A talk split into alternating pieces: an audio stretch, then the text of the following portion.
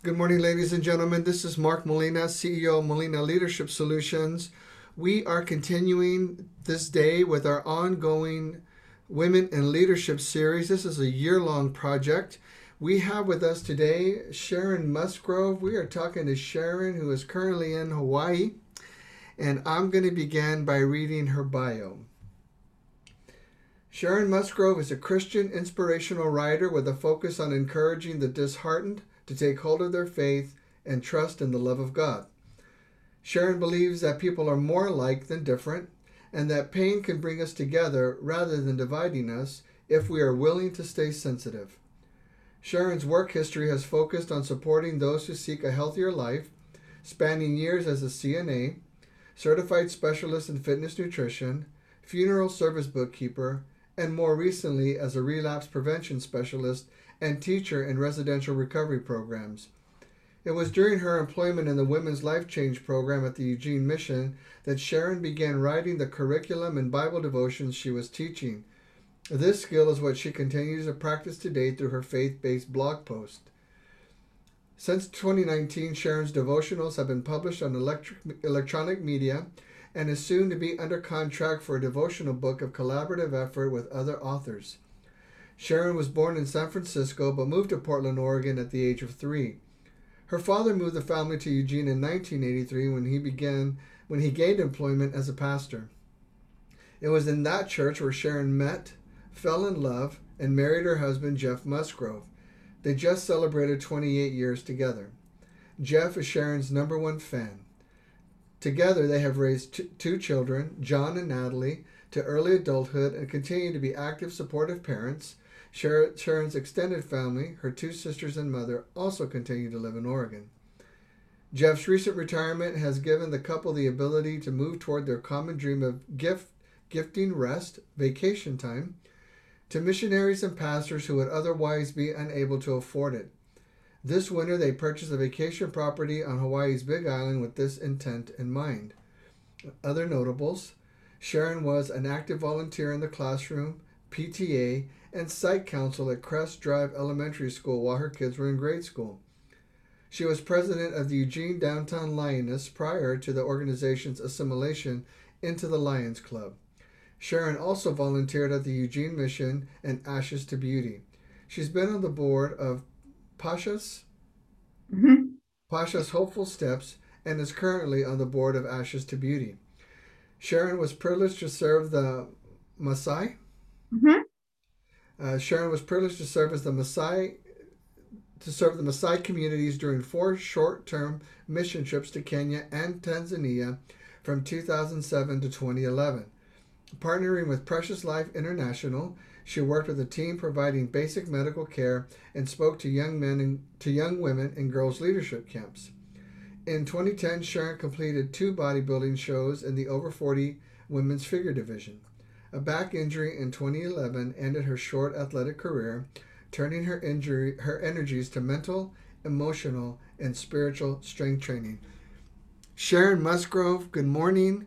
Welcome uh, from Springfield, Oregon to the beautiful state of Hawaii. Thank you for appearing in the Women in Leadership series from Molina Leadership Solutions. How are things over, going over there across the Pacific Ocean? Good morning, Mark. Thank you. Um, things are lovely um, you know, as they call it, paradise over here. Um, I'm not sure if that's quite um, the right word for it, but it is pretty darn close. now, how long has have you you two been over there currently? Uh, we flew over on December the 30th. So we purchased our new home over here uh, the 1st of December and came over just as soon as we could after Christmas to get things up and running. So, what kind of things are you looking to do to prepare uh, your new home there to receive missionaries and clergy for rest? Well, um, initially when we arrived, we had we found we had a water leak, and so um, that was the number one priority was to get that um, repaired, the damage remediated and repaired. Um, but I think the primary um, the primary concern for me is comfortable, you know, that comfort, that it feels restful, that the atmosphere that is here is conducive to um, relaxation. Um, so color scheme, water flow, you know, all of those, all of those things. Now, is that residence you just purchased close to the ocean, oh, ocean front or beach? It's not ocean front. We do have a view. We have a sunset view, um, but and we are within walking distance of the ocean. So um, if you if you're listening at night, you can hear the sound of the waves, um, and you can certainly watch it. But um, you have to you have to put on your tennis shoes to get to it. Well, you know that's such an admirable gift, the ability to being in a place where you and your husband are financially that you could uh, make that kind of purchase with the intent of gifting rest, the idea of spiritual rest, physical rest, emotional rest to missionaries out in the mission field and other clergy. When did you to get this idea? How long has that been bubbling up within you? Well, um, we started coming over to the islands in 94 and that was there was a convention over here uh, for Jeff and um, just kind of fell in love with um, I think probably the climate primarily um, but we decided pretty early on in our marriage that we would try and get over here as often as we could, just because we were receiving what we needed um, to rest and to refuel, to go back um, home to, to business. Um, so it was once we started looking towards retirement, probably honestly 10 years ago or so, um, we started talking about if we could snowbird somewhere, where would we go? And anytime we were away from home, Jeff would ask me this question if we could go any, you know, if we could have a place anywhere, where would you want it to be? And my answer was always Hawaii. And at one point, I asked him, Why do you keep asking me the same question?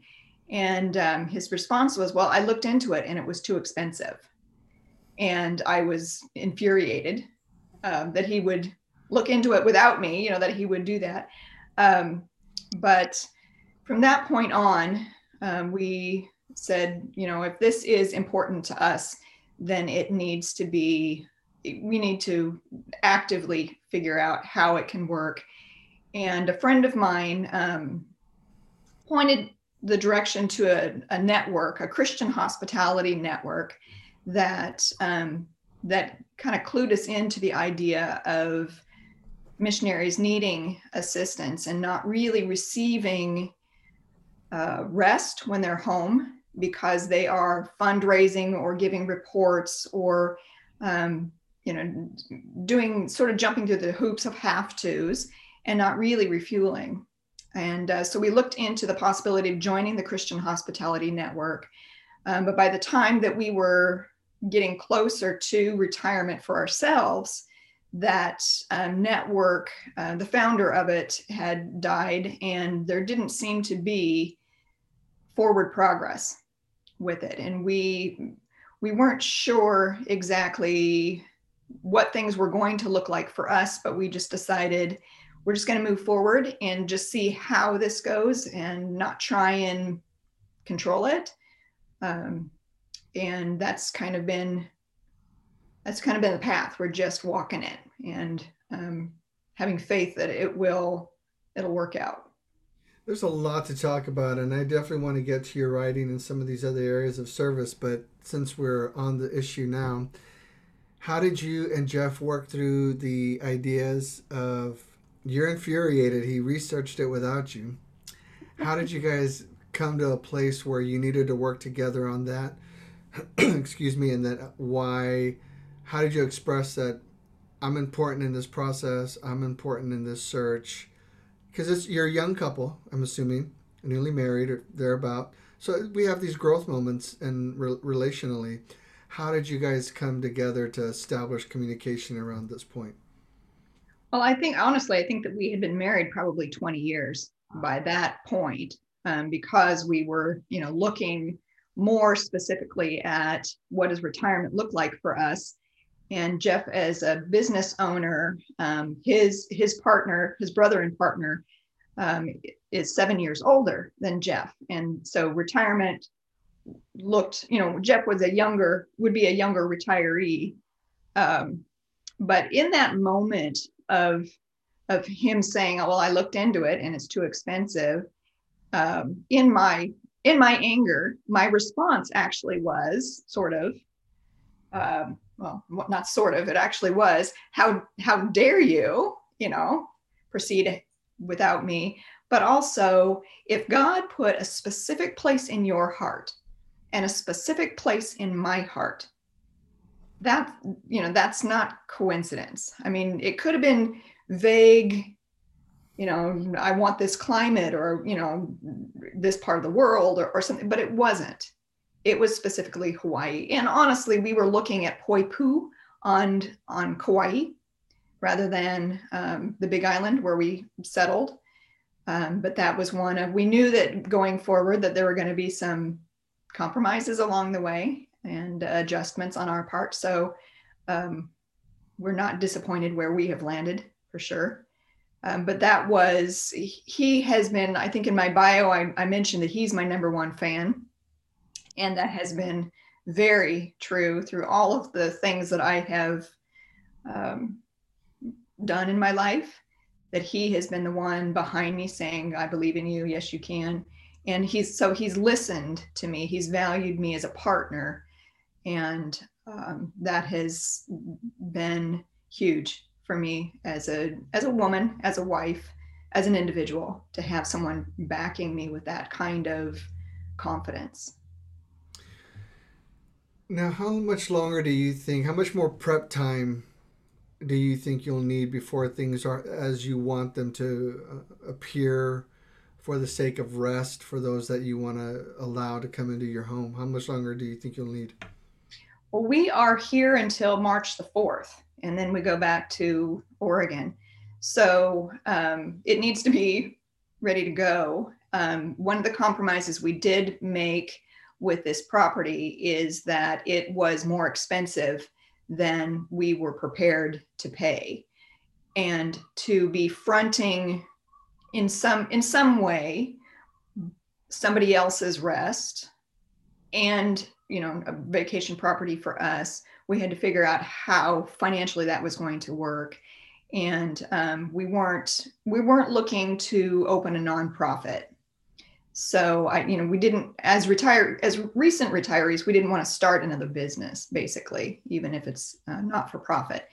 So um, we we did purchase this home that was more expensive and it came with a um, short-term vacation rental license that could be transferred from owner to owner was grandfathered in. And it the home is in a residential zone which doesn't current residential zones are very difficult to get short-term vacation rentals now. They're really not doing that. And um, but this house has that. And so we are utilizing that to help offset the cost of the home itself and to help us with with our goal of um, of gifting. And when do you think uh, the goal with their goal of gifting in mind? When does it look like that will actually begin to take place?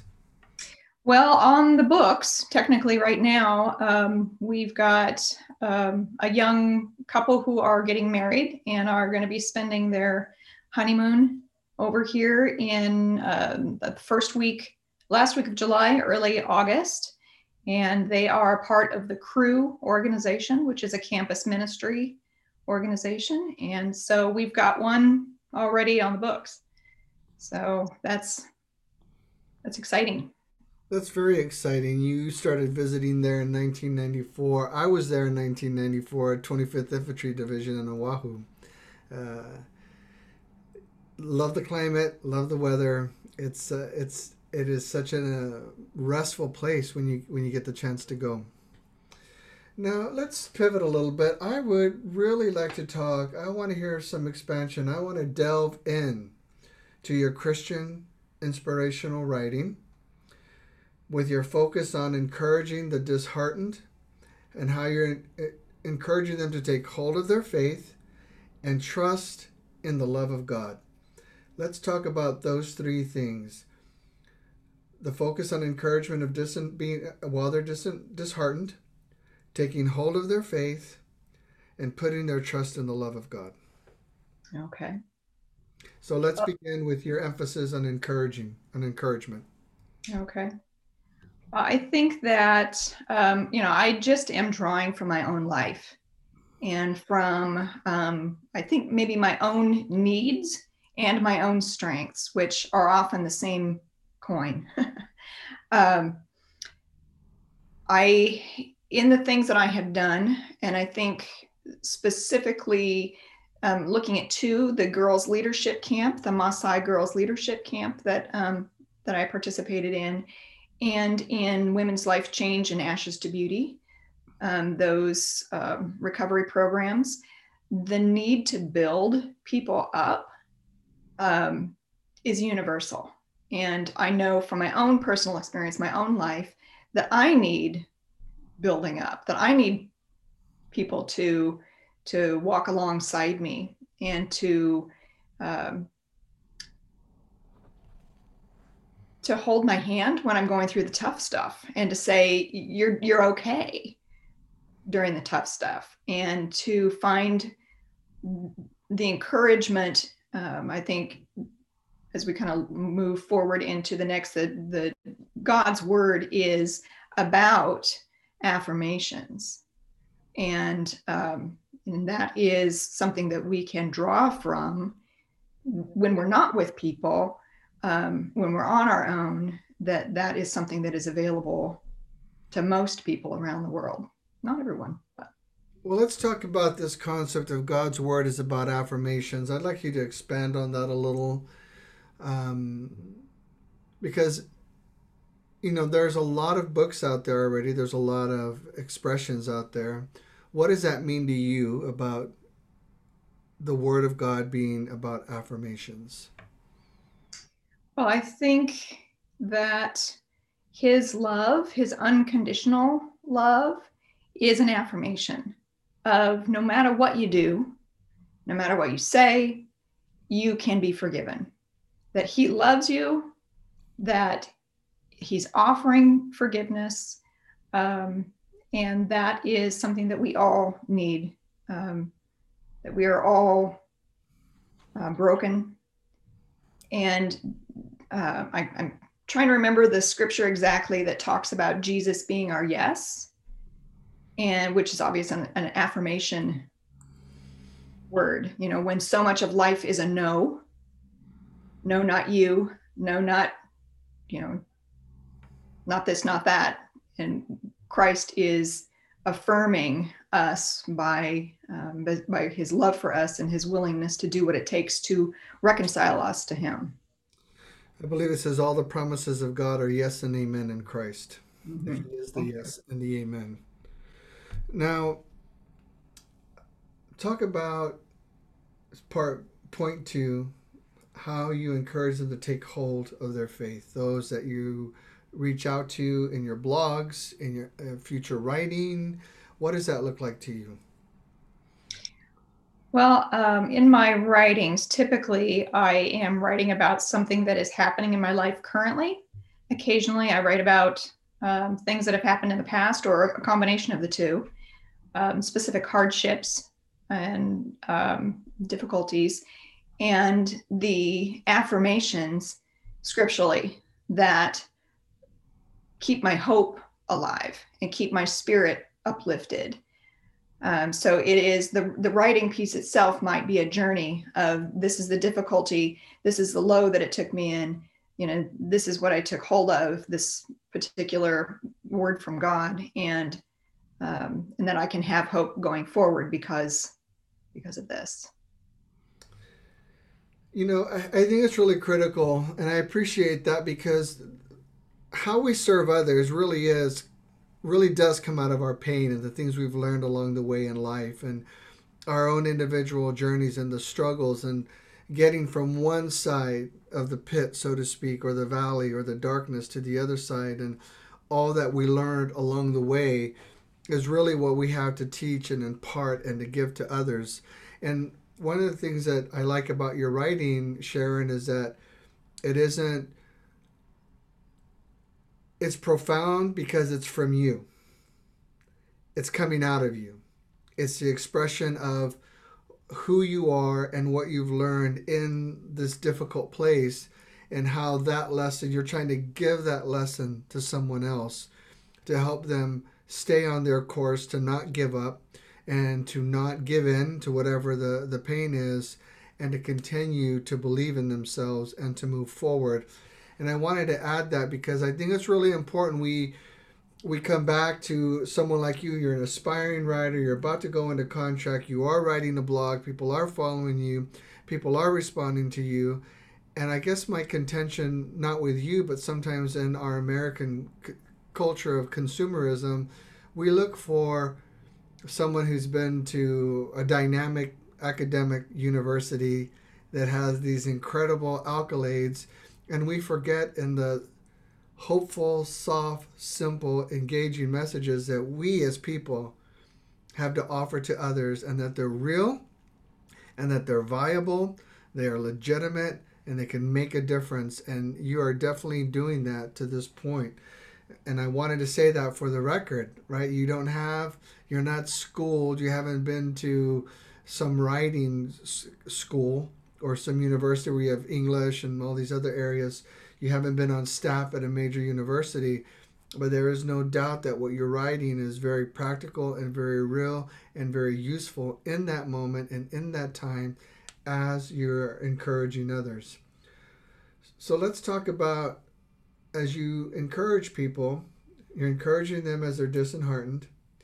You're encouraging them to take hold of their faith. And now you're encouraging, encourage, encouraging them, I apologize, to trust in the love of God. What does that look like to you, and why? What is that final component so necessary? Well, um, again, as I'm you know walking through my life, there have been points in time or decisions in time that I have had to make, and I I sort of consider them as tent pegs. Um, stakes in the ground that um, that are firmly established that are going to are are foundational to remaining in faith. And um, one of one of those um, i would say more one of the latter of those is that god is love that god is good and that regardless of what we think or what we feel um, or even what we see that that foundational that tent peg that he is good is is vital to our continuing in relationship with him and not pulling up. How do you express that in your writing? I think again it comes back to example that um, this negative thing happened or what what looks what this painful thing happened but this is what resulted out of it. This good thing bloomed out of the compost of the crappy thing. Um, you know that that you have to look at you have to want to even look at the beautiful things really kind of longer than you're looking at the ugly things. And we have a tendency to stare in horror you know at the horrible things and to get stuck there. Um, but you know god's systems are recovery systems. That God's way is that dead things go away and and fertilize, you know, the the beauty in life. And um, so that is nature is one way that I see God working, um, but in the lives of of human beings as well. excuse me, for those that are listening and will see this, I have not sent Sharon any questions. And that was intentional because I know her heart is deep uh, for what she writes about. And I wanted to go, go through this process with her to help draw all of it out naturally and organically. You said God is love, God is good, it's undeniable. It is a firmly established foundational truth, a tent peg in the ground. We have to, you express yourself through examples, and that we need to look at the beautiful things longer than we look at the ugly things. And that God's systems are recovery systems. And in what you do, I think that's very important and very dynamic for us to remember that that God wants us to recover. He wants us to find that place of health and healing and hope and not to stay in a dark and ugly place. Yes. What have what are some of the feedback you've been receiving up to this point on the new blog that you've been writing around some of these components of encouraging the dis- disheartened, uh, reaching, t- teaching people to take hold of their faith and to trust in the love of God? I receive primarily thank yous for the reminders. You know that that a good portion of my readers are um, already have a faith base that they are um, drawing from, and so it, or if they're subscribed to my blog, um, they are faith. they have a strong faith already, but need that encouragement, need that reminder. And honestly, I need the reminder, and that is what I have found in writing is that it builds me up. So um, it's that is the number one thing that I that I get. Thank you for the encouragement. I really needed that right now. That was the perfect thing. Just you know that that type of of feedback. And with that feedback, does it affirm the work that you're doing? Do you feel like the the intent of w- what you have begun is indeed bearing fruit? Yes. Now, what is the name of your blog? It's SharonMusgrove.com. SharonMusgrove.com. So and it, the tagline is untethered. There it is. That's what I was looking for. I couldn't remember. That, that isn't tech, that isn't in my address, but that's the, and I drew that, I, I picked that word um, because of the time in my life that I started, which was just a year ago. Honestly, we're coming up on a year. Um, that retirement had just, you know, we just walked into that, looking into a new season of life. My kids were in school or graduating school. Um, and it just felt like, you know, the sky was the limit. And so, um, and being free, um, faith, you know, to, to use that with faith, to be free, living free in Christ, what does that look like? how does you know how does that how does that feel how does you know for me specifically but then how do i write that so that other people uh, can partake in it too I appreciate that. You know, for Sharon and I share the a common the common faith of biblical Christianity. So we're we're probably going to talk about this a little bit for those that are going to be watching, and who will see this later. And this is important because we, regardless of who an individual is or why they're writing, they have to write for the reasons that within them. And I was just about to ask you why the word untethered when you went in that explanation. I appreciate that untethered. It was a new season of life. Uh, your kids had moved on. You're newly retired, and you felt like the sky was the limit. What what were you going to be able to do with your freedom? your freedom in Christ, your freedom to write articles of faith, blogs of faith. And now here you are with this opportunity to be under contract to continue with this writing. So somewhere along the line, things are going pretty good with how how you're expressing yourself through the examples in your writing. Are you going through any informal training or you're just everything straightforward from the heart?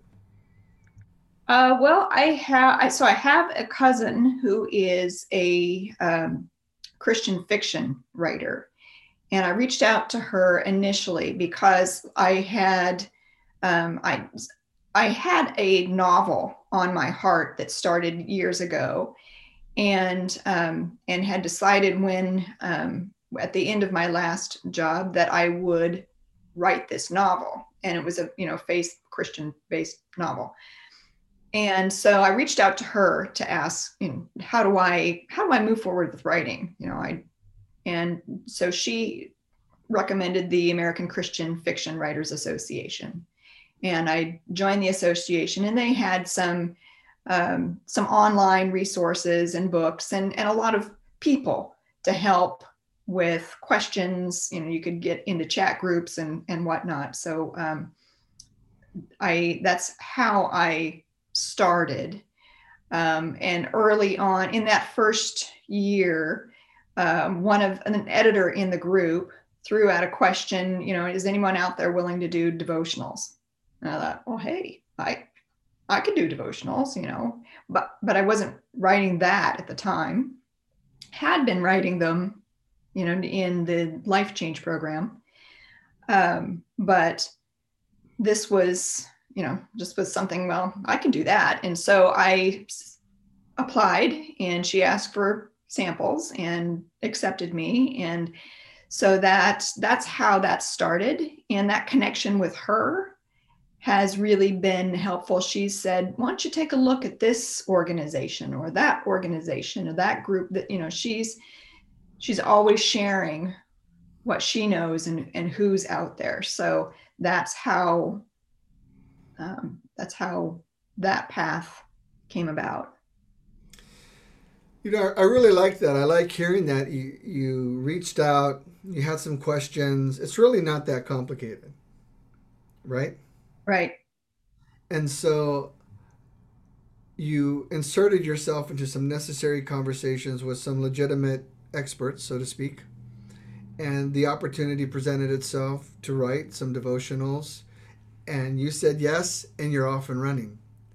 And this uh, this dream that you had with this expression of the sky is, was the limit.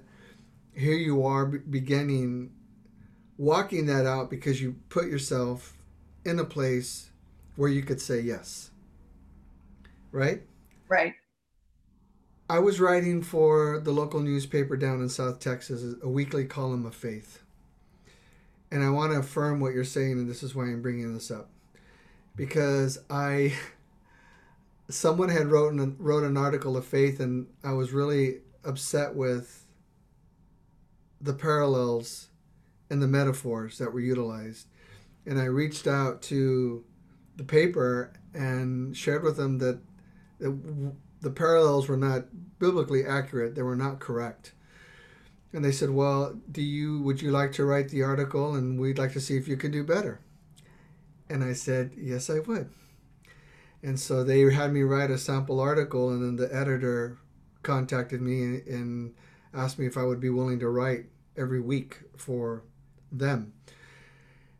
And just same thing with you put myself out there in a position to say yes. And i was it was a great great learning experience. And we can do this. You can do this. You can grow in your skill set you can grow in your understanding and you can help and change lots of people's lives in the work that you're doing and you are discovering that aren't you i am i am and, you know, it is, it's the unassuming yeses that seem to make the biggest difference. I mean, it's, it grows you. I mean, it may, you, you leave yourself open to say yes to something. Um, but it, you know, it may not be the grand offer that you're hoping for. You know, if you're thinking success, you know, success looks a certain way, then you know then the little yes that you're saying right now is is probably not for that mm-hmm. um, but it is it is the pathway certainly i was shocked when the when the paper contacted me to to inform me that the articles that i was writing on a weekly basis were being read 1800 times a weekend and that uh, the American Red Cross there in South Texas hired someone out of Pennsylvania. And so she wanted to know what the community was like and began to send off for the local local newspapers. And when she arrived and I met her at Rotary, she said, I know you. And she said, You're the pastor that writes that article of faith every weekend for the San Benito News. And I said, Yes, I am. She said, My husband and I read your article every Sunday. That's where we have church in our home with your article, and we take communion together and we pray together with your article every Sunday. From. South Texas, the southernmost tip of Texas, all the way to Pennsylvania. So I thought that was interesting. So for those that are out there like you who are moving into this realm of writing and this realm of service and this realm of expression, don't limit how that message in you, those expressed examples, can impact somewhere someone somewhere where you never dreamed possible. Sharon, you write, you believe that people are more alike than different that pain that pain can bring us together rather than dividing us if we are willing to stay sensitive. Let's, I want you to talk about that for a little bit. Okay.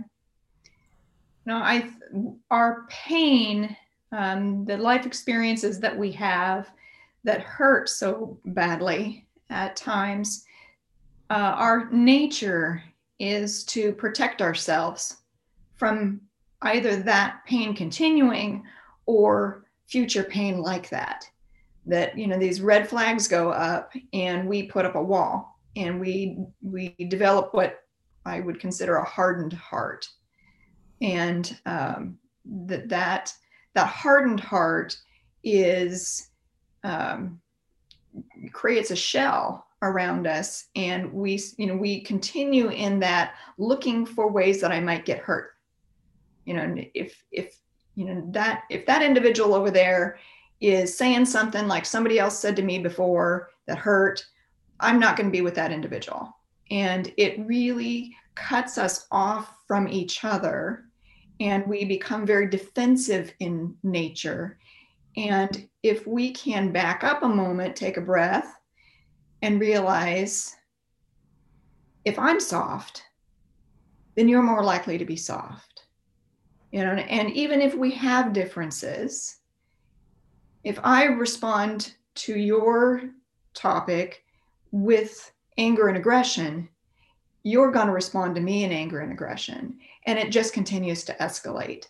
And i think um, particularly now in where we are culturally in the united states um, there is a lot of aggression happening you know being thrown back and forth. And if we can stay sensitive me sensitive to your heart you sensitive to my heart if the agenda is that we find common ground or that we find peace between us then i have to value you and your heart um, and to do so means that i need to have i need to let my walls down. I kind of need to go first in being vulnerable and and being sensitive.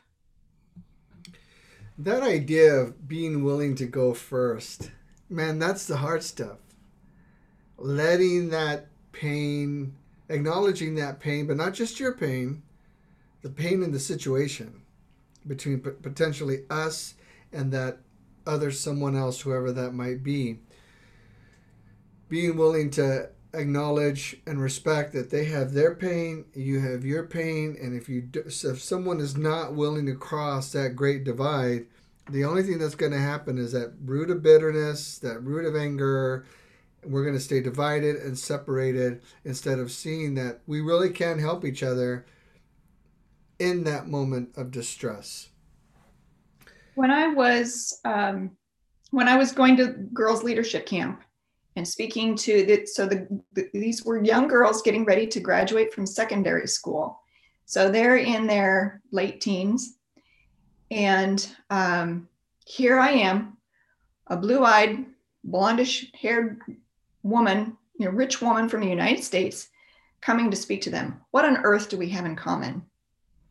You know nothing on the outside if you look at me from the outside, you know, I've got nothing in common with a Maasai teenager. Um, but that very first year, what I brought to the table was having a father who was abusive. And that we could connect on. And that was really powerful the room broke down. I'm like, now I'm breaking down. But that pulled down the barriers. I was willing to be sensitive about what had happened to me in my life. And suddenly it didn't matter what the color of our skin was or the color of our eyes were or where we were from. We were all women who had sustained a you know a certain amount of of um, hurt from an individual who should have been our champion, and um, and we could come together. How have you reconciled in your life, in your expressions of, with examples, in your ministry to others over the years, and now when you're writing? How have you managed to not lose your faith and reconcile the pain you experienced at the hand of your father, who was also a pastor, who should have been ex- uh, exemplifying that sense of championship, your champion, and instead he is, for whatever reason, the root and the cause of this immense pain that you have. How have you managed to keep that uh, reconcile number one within yourself not take it out on everyone else around you or write in anger or write in bitterness, but be able to be a, a fountain of healing virtue?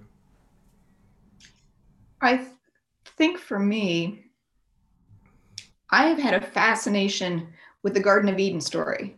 I mean, almost obsessive. um, and the father that we see there creating is not the father that I experienced in my biological father. And the Jesus that we see in the New Testament is not the man that that I experienced, you know, um, at home all the time. You know, my, my dad was not Jesus. Um, and so there was a there were points in time where, like I said, I had to make decisions Am I going to choose to believe what the Bible says? Or am I going to choose to believe what I think, what pain thinks, what actually what my father says about me? I mean, you know, am I going to choose to believe that, or am I going to choose to believe this this word that has spanned thousands of years?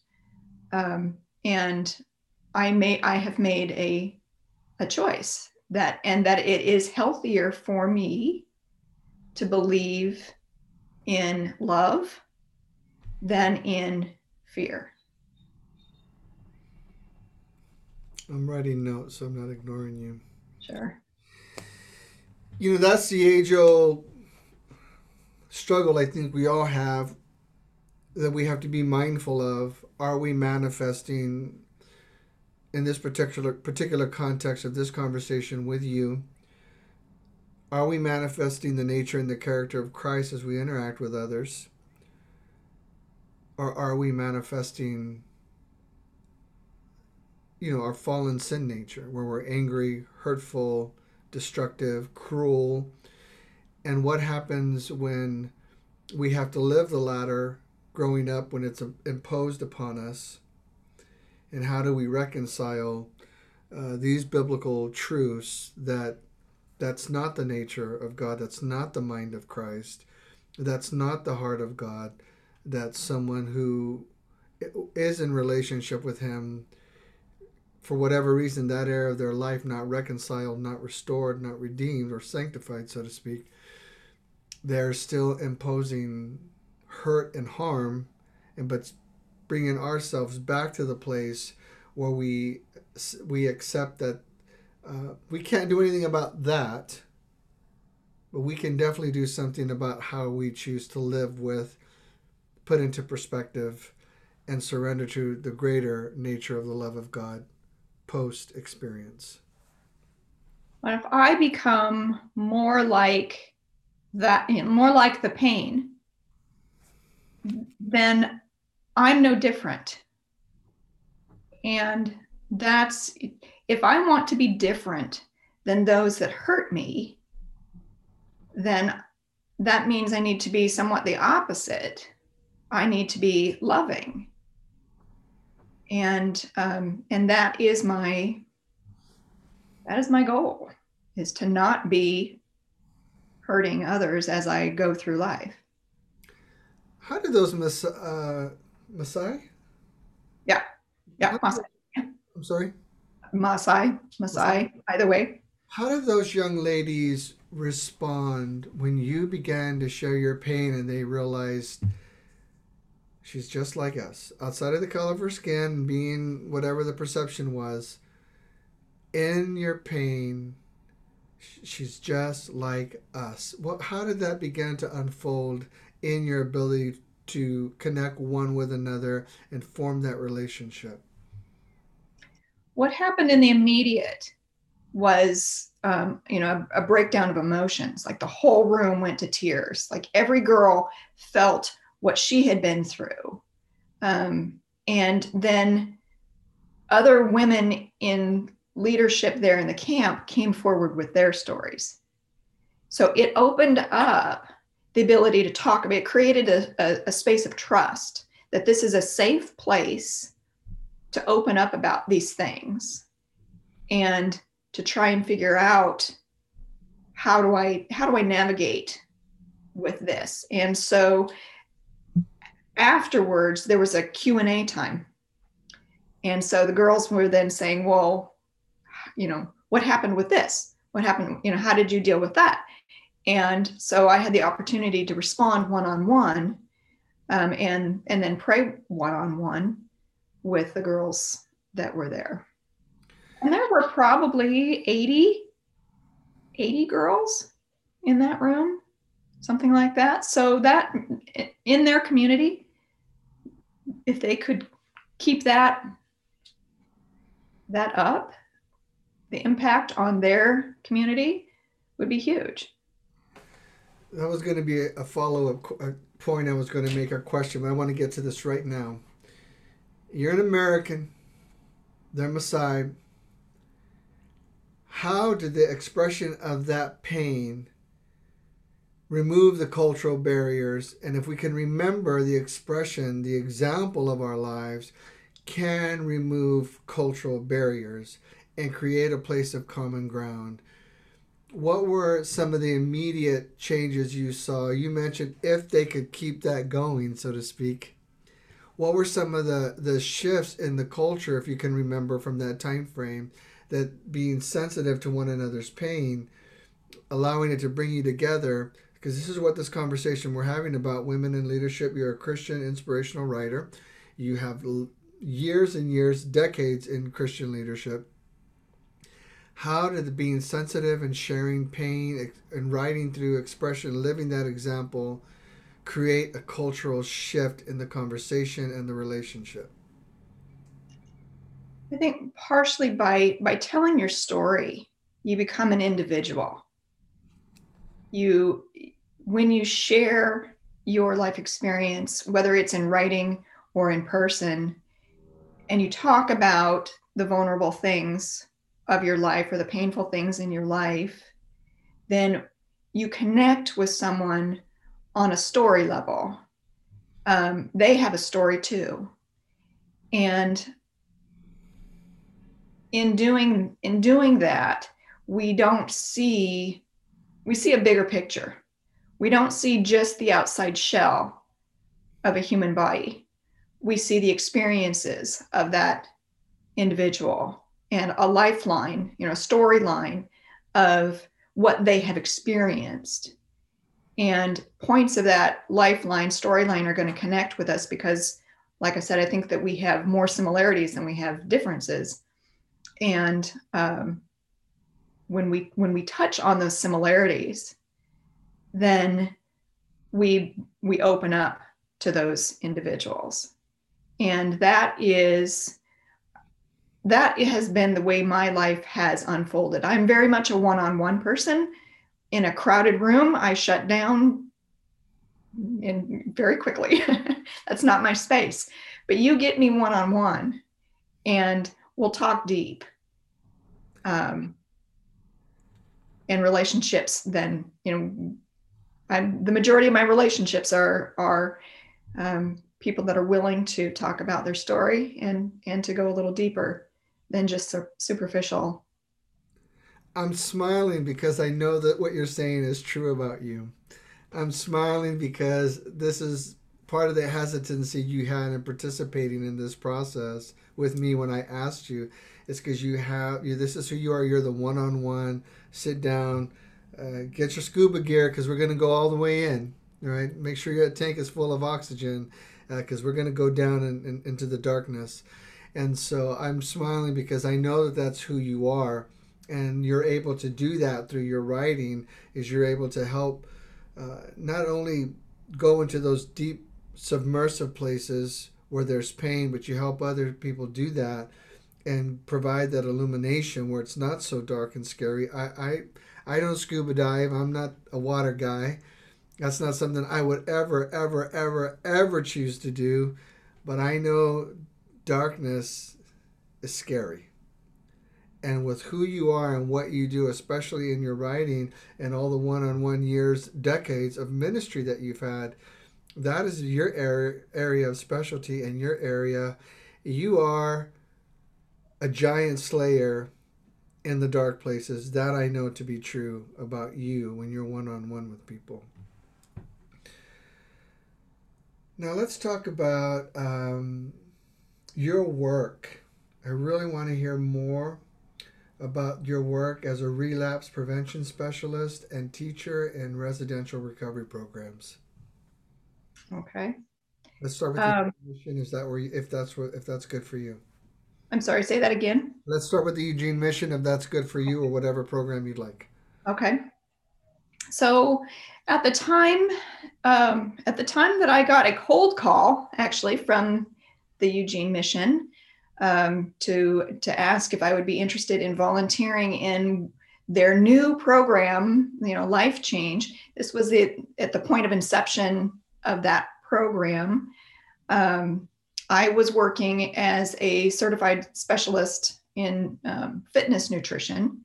I was um, had been in a period of severe back pain because I'd been I'd sustained a, an injury, and didn't know what to do with myself, and had found that that nutrition, while very important to me, um, I was coming up against a barrier because people didn't really want to change what was working for them um, diet wise.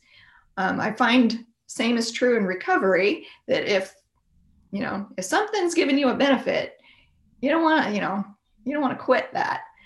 Um, but I received a cold call saying I you know we have heard through mutual friends that you might be interested in teaching a nutrition class and um, and so I said yes, and um, that opened me up to something completely new, completely foreign to me, despite the fact that I'd shared this story in Kenya, uh, you know, with the girls' leadership camp.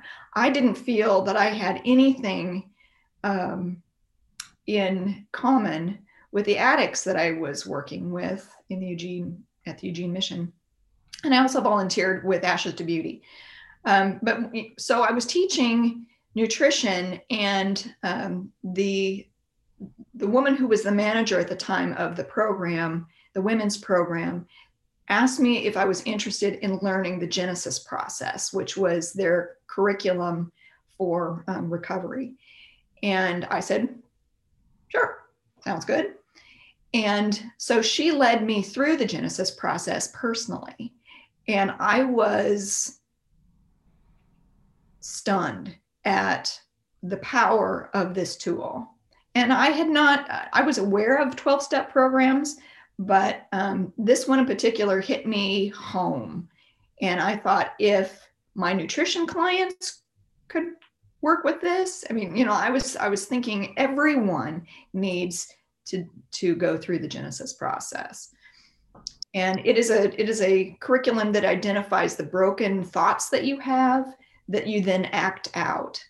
And um, so i said i have got to get the training for this and put myself through the training the genesis process training actually twice um, and then because of that training went on staff. So initially i was a volunteer in the program teaching nutrition and some pe classes and then went on staff as their curriculum teacher and helped with the development of the uh, the timeline in which it takes to go through that. And the phase what's now they call phases of the program um, helped helped work with the director uh, of the program. So it was the genesis process that i was teaching in life change and ashes to beauty um, what so what is the genesis process? Give us a little bit more information about that. So it is a um, it is an, a curriculum that is specifically for addiction recovery um, but it applies across the board.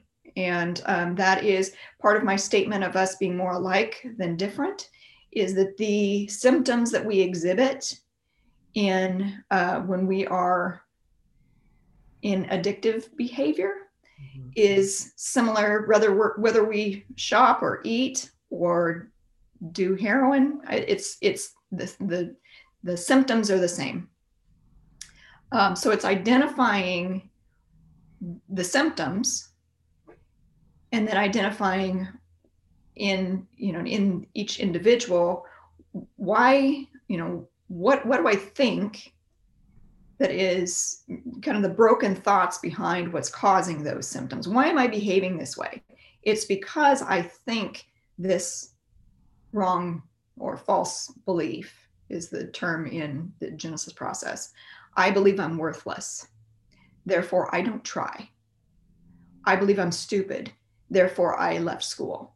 You know, it's it's learning to understand my behaviors have a, a thought behind them and then being able to partner scripture that counters those beliefs that I am worthless or that I'm, you know, that I'm worth something when I believe I'm worthless, that, that God would die for me is not an I am worthless. You know, those things are counter to each other. So it's identifying those thoughts and then countering them with scripture and then risking behaving differently so rather than when I feel this way running to you know, drugs, I'm going to do something healthy instead and um, and watch my life unfold if I do something different. And that that too is a a component of staying sensitive. How did going through the training twice help you personally?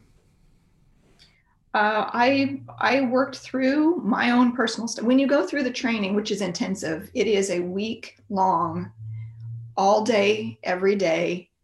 Um, so five days of intense um, instruction on the material, while you're also going through it yourself. So you're digging through your own broken heart and putting that out on paper and meeting with your fellow student to talk about these things. Um, and so I had the ability to work through some of my own personal hurts. And in teaching in teaching the Genesis process, was able to say, you know, talk about my own stuff Ashes to Beauty. What is the mission of Ashes to Beauty? What's the difference between what you were doing at Women's Life Change Program at the Eugene Mission and what was the function or the role of Ashes to Beauty? I had the same role. So I was the Genesis process um, teacher at Ashes to Beauty. And um, that also was a, a, residential recovery home for uh, women women with children too. It's it's no longer functioning in, in that role, but um, that was the, at the time.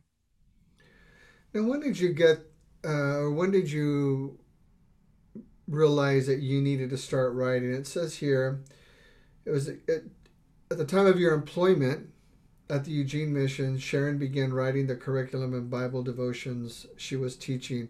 When did you get that epiphany that I need to start documenting this because this is going to this can really help someone. This has true power to change someone's life.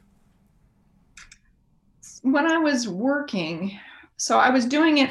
I mean, I was doing it for the teaching. you know, so I was doing it for the job. And I wasn't forward thinking, except that there was this implant of this novel. And and you know what I the plan for the novel was that I would take the Adam and Eve, specifically Eve, and give her an addictive personality personality. What you know their behaviors were because of some false beliefs that they had. And so re- basically rewriting that garden story.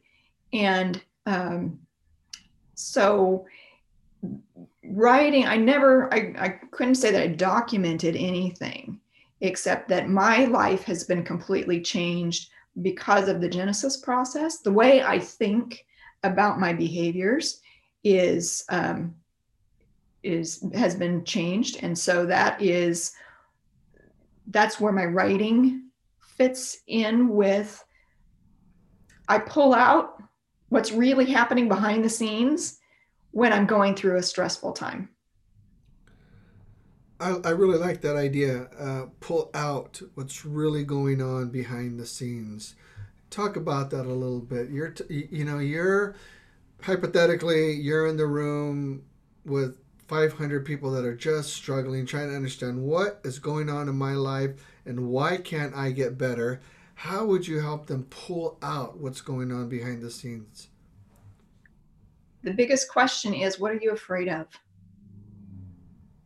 And that gets to the root of if you're willing to really answer that question. Most most often for women it's I'm afraid to be abandoned. And for most men, it's I'm afraid I'm worthless. Um, it's it's difficult for people to get to that level, and, and a lot of people don't want to get to the, a lot of people don't want to go there.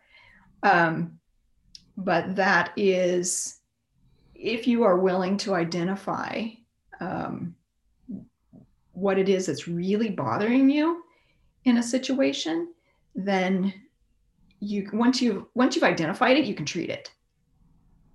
That's half the battle right there. Is if you name it, then you can treat it. I had to stop writing for a second because what you said just really impacted me. You just said if you can name it, you can treat it. And we all have those things that we really have to sit back. For so long, I was a mess, Sharon. You know, my father died when I was seven. He was 39. He died of a heart attack. My mother drowned when she was 40. I was 10. Grew up with different family members, lots of different kinds of abuses. Uh, I was a mess for years, Sharon, before I finally got into some counseling in the, in the army, I came up positive on a drug test, and it was actually a, my company commander who was a Christian man who began to talk to me using scriptures. And that's really what began to turn my life around. But getting the counseling, identifying those things that were really deep on the inside of who I was, and that was driving all this negative behavior. And once I did that, my life began to radically turn around. With what you just said, if you can name it, you can treat it. And the profound question that I think all of us need to be prepared to ask ourselves in any given situation is what are you afraid of? What are you what is keeping you from stepping forward? You said yes multiple times to what may have seemed like benign questions. Well, maybe this will work out, maybe it won't. Let's just see what happens. And then with those simple yeses, you're a new place of destiny begins to unfold in your life. And this is what we're talking about today is this new role you're playing as a Christian inspirational writer. Here you are in retirement and you've got this new place where the sky is the limit. Because you've done all this really hard work and you can now talk about verbally in writing in context with uh, a sense of health and, and awareness that you can help create change in others to help pull them out of those places to identify pull out what's going on behind the scenes. What are you afraid of? And if you can name it you can treat it the light bulbs in my brain are firing right now and all kinds of things are happening inside of my physical body. Just saying those things out loud. Is this the kind of responses you've been getting from others in the things you communicate verbally and in written expression? I would say that that you what you're talking about your experience right now is the common experience in going through the genesis process that there's this these light bulbs that go on. Oh my goodness. Oh my you know that and that was my experience too. And that's why i said i've got to you know i've got to get trained in this. Um, writing because i'm reaching a reader and not a you know i'm not one-on-one. I'm not i you know i get fairly little feedback um, is a, is a harder one for me because i'm not getting feedback. I don't get to see the facial expression. I don't get to see the tears that come with those aha moments and those those breakthrough moments. And um, I miss that honestly. Um, I used to think it a successful day when I brought someone to tears. um, but but I know that it's there too. I know that it's there. How did you come to a place a final reconciliation with the relationship you had with your father and the hurt and the harm that he brought to your life? He died in November, this last November. So it's a lot of people have offered their condolences to me about that and have um,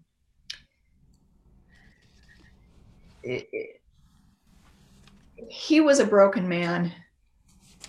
And i i know now that had he been sensitive had he had he been vulnerable had he sought help for the things that were going on behind the scenes the end of the story would have been a lot different.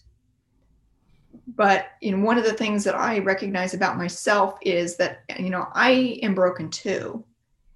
And one of the reasons is because he was broken you know and my children are broken. And one of the reasons is is because i am broken and that i can't you know i am not perfect. He was not perfect. Um and so i can have i can have grace for him i can forgive him because it it helps things improve going forward, that I can improve going forward if I let go of um, the binds of the pain. And so um, I I am relieved for him to have passed on um, and to be he was suffered for a long time in his physical body. So I'm relieved for him, and um, and I honestly am relieved for me too. Um, that it that we can all just kind of um, go forward in a new relationship. And you know the the the heaven relationship that we get to have the perfect relationship is yet to come i want to push you a little bit on this issue because you're an inspirational writer, and I think there's another profound message in you, in the question that I'm, I want to ask. How do we, how did you, how are you with this realization? You said by pulling out what was behind the scenes, the end of the story would have been different how can you make things different? Thank you for your vulnerability and saying you had damage, your kids have damage. Because I want to say for the record, we're all broken. I want to agree with you. And we create brokenness in people and places and things around us. And if we don't work, do the work to get better, to understand it, to face it, to face the fear, name it so you can fix it, then we continue on in that brokenness. So I'm with you, been there, done that, fight it every day, struggle with it every day. How have you been managing to pull out from what is behind the scenes in your life so that your end story can be different with those you love and those closest to you? Well, you know, I'm known as being a pretty chill individual. You know that I'm laid back, that I'm, you know, I'm quiet, but I'm also, um, you know, my my life is pretty mellow. Um, but the the rage of the household that I grew up in um, can manifest in me, and I can remember being pushed, you know, when my kids were little, to that point of rage. And while um, I don't know, you know, I didn't ever lash out. I was yelling, and that was scary. And the looks on my kids' faces were horror. And going forward in life, once my kids became strong enough to say, when you get angry, I'm afraid that hit me, you know, straight in the heart. And being willing to say, you're right, that's a scary thing. I can't afford to do that. I'm really sorry. And to to own it and say, I'm I'm wrong. And help me be better. I will get the help that I need but you have permission to call me out. That giving somebody permission to call you out, that accountability really helps with continual change. And the vulnerability piece, owning up to what you have done, may, helps to make the change as well. So, um, I've now forgotten the question that you had for me. Um, answering it. But that repeating the generational curse, if you will, of rage and fear is not okay with me. I want to break it. And I am hoping, I'm praying that what the way I'm behaving today is the opposite behavior is a chain breaking behavior and that my kids won't continue on in that behavior. Have you had, if you don't mind my asking, you can tell me you don't want to answer this, but it, it's a respectful question. Do you feel like your kids or your children now at this stage in their life are learning how to identify, to name it so that they can fix it, or identify some of these areas that may have been broken in you so uh, they can move on from that? I I think that I have much more patience now for young people that they are not one one of the things that I recognize is that when I learn something new, I want to share that something new. And as I mature forward, I expect them to because I'm telling them to but they're not there. And the individual, if a young person is ready to quit sowing their wild oats, that's pretty rare. Um, but the, the process begins, I think, in in the early 20s that that maturity level starts to turn. It's not just um, they're seeing consequences because they are responsible for their consequences and or they should be held responsible. Um, and so that that is my expectation is uh, you know i have to drop the perfectionism mm-hmm. that you know that i'm a work in progress and they're a work in progress but they're behind me in that in that timeline in their storyline there are things that have yet to happen in their lives that will help them along this way and so even now if i get angry to rage point you know that's not a failure necessarily on my part it's just that i'm not perfected in it yet you know, um, I want to I want to talk about this just for a quick minute. You know, this is important. We have to drop the perfectionism, and others are behind us in their own storyline and on their own timeline. And there are things I believe we will always wrestle with that we have to do the hard work to keep things at bay. I don't think we'll ever be in such a place where, you know, my father was in multiple tours of combat from a very young age, he could be very violent in the home.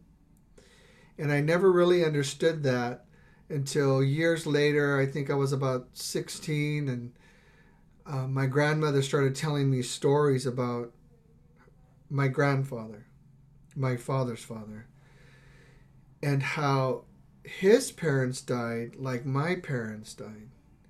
And he grew up with his I believe his mom's sister, and her husband didn't want my grandfather. Didn't want him in the house, didn't want to be responsible for him. So you're talking early 1900s. So he would beat my grandfather on a daily basis just out of sheer rage and hate for being in the home and being a burden. So when my f- grandfather had three sons, he remodeled that. And he was very physical. And my grandmother told me, because I the the conversation started because I would ask her, Grandma, why did why did Daddy hit us so much with the belt? And she's the one that that's just how this came about about about, sorry. And uh, I say I'm getting emotional talking about I'm losing my ability to speak coherently and she said he would beat my dad and his two brothers. My grandfather would r- severely, and she would go to him and, and say, Pedro, stop it. You're going to kill them. It's enough. And he would say to her, I say when it's enough. You don't say when it's enough. And it turns out that that's what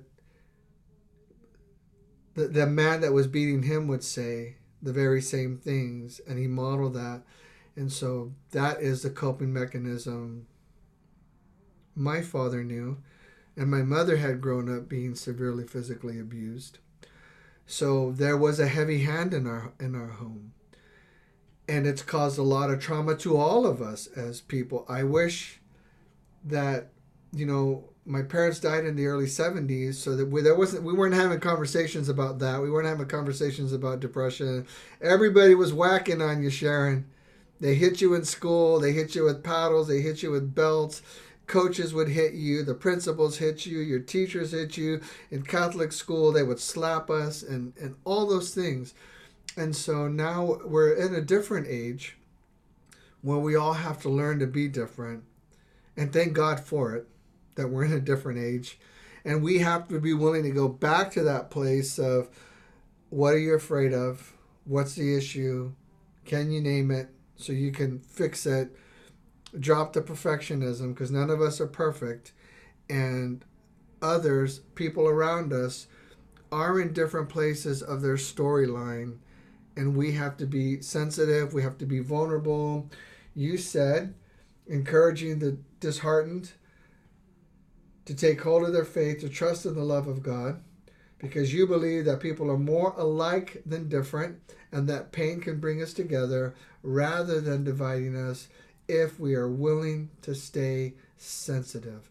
And it's that reminder of being willing to stay, stay sensitive that can help us bridge those gaps where we can be better, more kind, more gentle one to another. Would you agree with that? I completely agree with that. Yes. Well said. Precious Life International, what is that? Uh, Precious Life International was a, it is a, I, I am no longer working with or through them, but they were a, um, similar to Compassion, um, but just with the Maasai community. Mm-hmm. Um, they were, it was a, um, I lost my word, a sponsorship program for girls, for Maasai girls to get them in school. And in their culture at the time, uh, if a girl was in school, then she would be safe from being married or to for being mutilated or you know that as long as she was in school and this was uh, apparently written in their law don't quote me on that but if you're if you're in school then these things can't happen out of school you know and so if you've got if you're a Maasai father and you've got multiple children and you know and the culture is that boys are more productive or more profitable than girls then you don't put the girls in school you know it's culturally um, girls were more beneficial for what they could um, produce, you know, what they could be sold for. Um, so the, the, Precious Life International was um, was a strong organization that was looking to reverse that by either keeping girls in school or putting girls in school, basically rescuing girls from um, from the fate of being sold. So um, that they they worked out of Spokane here, and I think that they're still in operation. Um, but I so I had sponsored a handful of girls over the years through that organization, as well as traveling there. Sharon, what did you learn about yourself in your bodybuilding shows, your nutrition, your training, the things that were required to get to that level? Um, that was a crazy wild time in my life. That was a, one of those, it was only a couple of years of my life, but it was a smack upside the head kind of couple of years that um, some really big changes happened in me physically at a time when I really needed change because things weren't going so well with me mentally. Mm-hmm. And so I was pouring a lot of anger into the gym.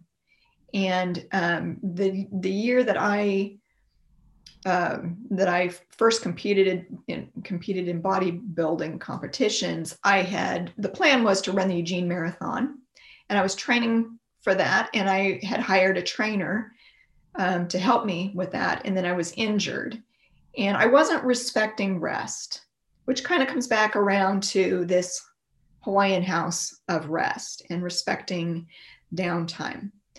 Um, so I learned I learned discipline and the power of discipline during that time. That if you focus, you can really um, achieve amazing things.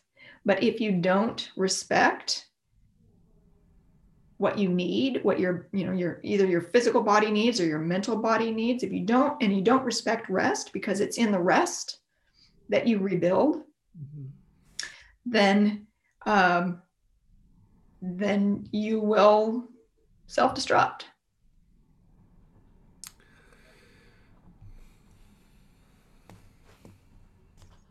that's some heavy stuff we forget you said it's in the rest that we rebuild. And if we don't rest, we self destruct. When you began this process, were you doing all of these things to keep from self destructing? I'm sorry, I didn't quite hear the question. When you began this process, bodybuilding, nutrition, all of these things, were, were you using activities to keep yourself engaged? to keep from having to rest, to keep from having to deal with what was going on on the inside? I was trying to prove myself. Um, and I wasn't really aware of, uh, you know, I was aware that I was really hurt you know that there was there were things happening in my life at that time that were extremely painful and that had brought up a lot of the pain of youth. You know the the mind sort of links those things together. And so i was i was using the gym to work through those things. And in genesis process lingo i was speeding up um, outrunning the bear as it were.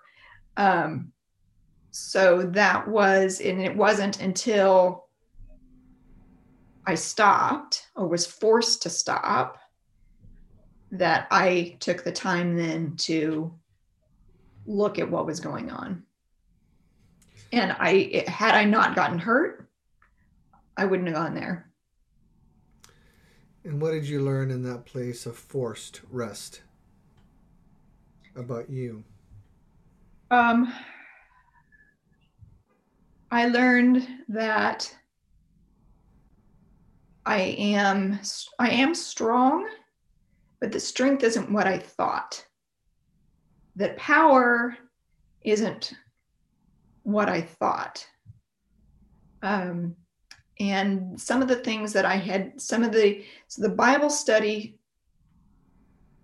um, habits that I had started just before going into the season were the power that I needed to come out of the of that season okay and that the mind is so much stronger than the body. And even in health, how you think plays so much um, plays so much of a strong role in um, in how well you are, not just how you look. You know, you can look really strong. I mean, you can look really fit and you know defined and you know on the outside and be corroding away on the inside and um, and you've got even yourself fooled ain't that the truth i only giggle because been there done that i don't know how many times in my life and had to come back to that place of you know the bible says god requires truth in the inward parts he wants truth deep down inside of us. And if we don't have that truth, we're going to have that sense of being lost and confused and, and having that inability to rest, right? Biblically, we accept the paradigm, uh, the, the concept or the statement that the, the rest, the ability to rest, the rest of God is the gift of God. And that we have to come to that place of rest to get the benefits of that gift. In closing, Sharon, what final comments would you like to make about the work that you're doing and words of encouragement to those that will see this and hear this? Um, I think that um, you know I'm drawing on sort of that bodybuilding training experience, um, and writing is an isolating, you know, event. You can't you know you can't have a whole lot going on around you and and try to concentrate on on writing something. Um, but it's something that I want to do or want to continue to do. And so I have to let go of what I think the end result needs to be and just focus on doing it. Um, and so I encourage other people as well. And um, don't try it to foresee the future. That, um, you know, the energy in the right now is creating a future. And, um, that rest is essential and um, that God is truth and God is love. I mean, bottom line for me is that that you know that has to be the message um, that I end with is that love is waiting for you. Very good. Ladies and gentlemen, we've had with us today a Molina Leadership Solutions Women in Leadership Series Ms. Sharon Musgrove. She's a Christian inspirational writer with a focus on encouraging the disheartened to take hold of their faith and trust in the love of God. I leave you with the thought uh, the her her foundation. Sharon believes that people are more alike than different, and that pain can bring us together rather than dividing us if we are willing to stay sensitive. So I want to encourage all of us to remember to be sensitive one to another and remember that we have common ground and we can make a difference in one another's lives. Sharon, thank you for being here today. Thank you for making time for uh, this process and for me and in your last couple of weeks in Hawaii as you prepare to come back. It's cold here, so please don't come back in shorts and a tank top because you're going to be shocked. But uh, Thank you, Mark. You're welcome. We wish you and Jeff all the best and, and a safe return. Thank you. Have a very good day. You too. Bye.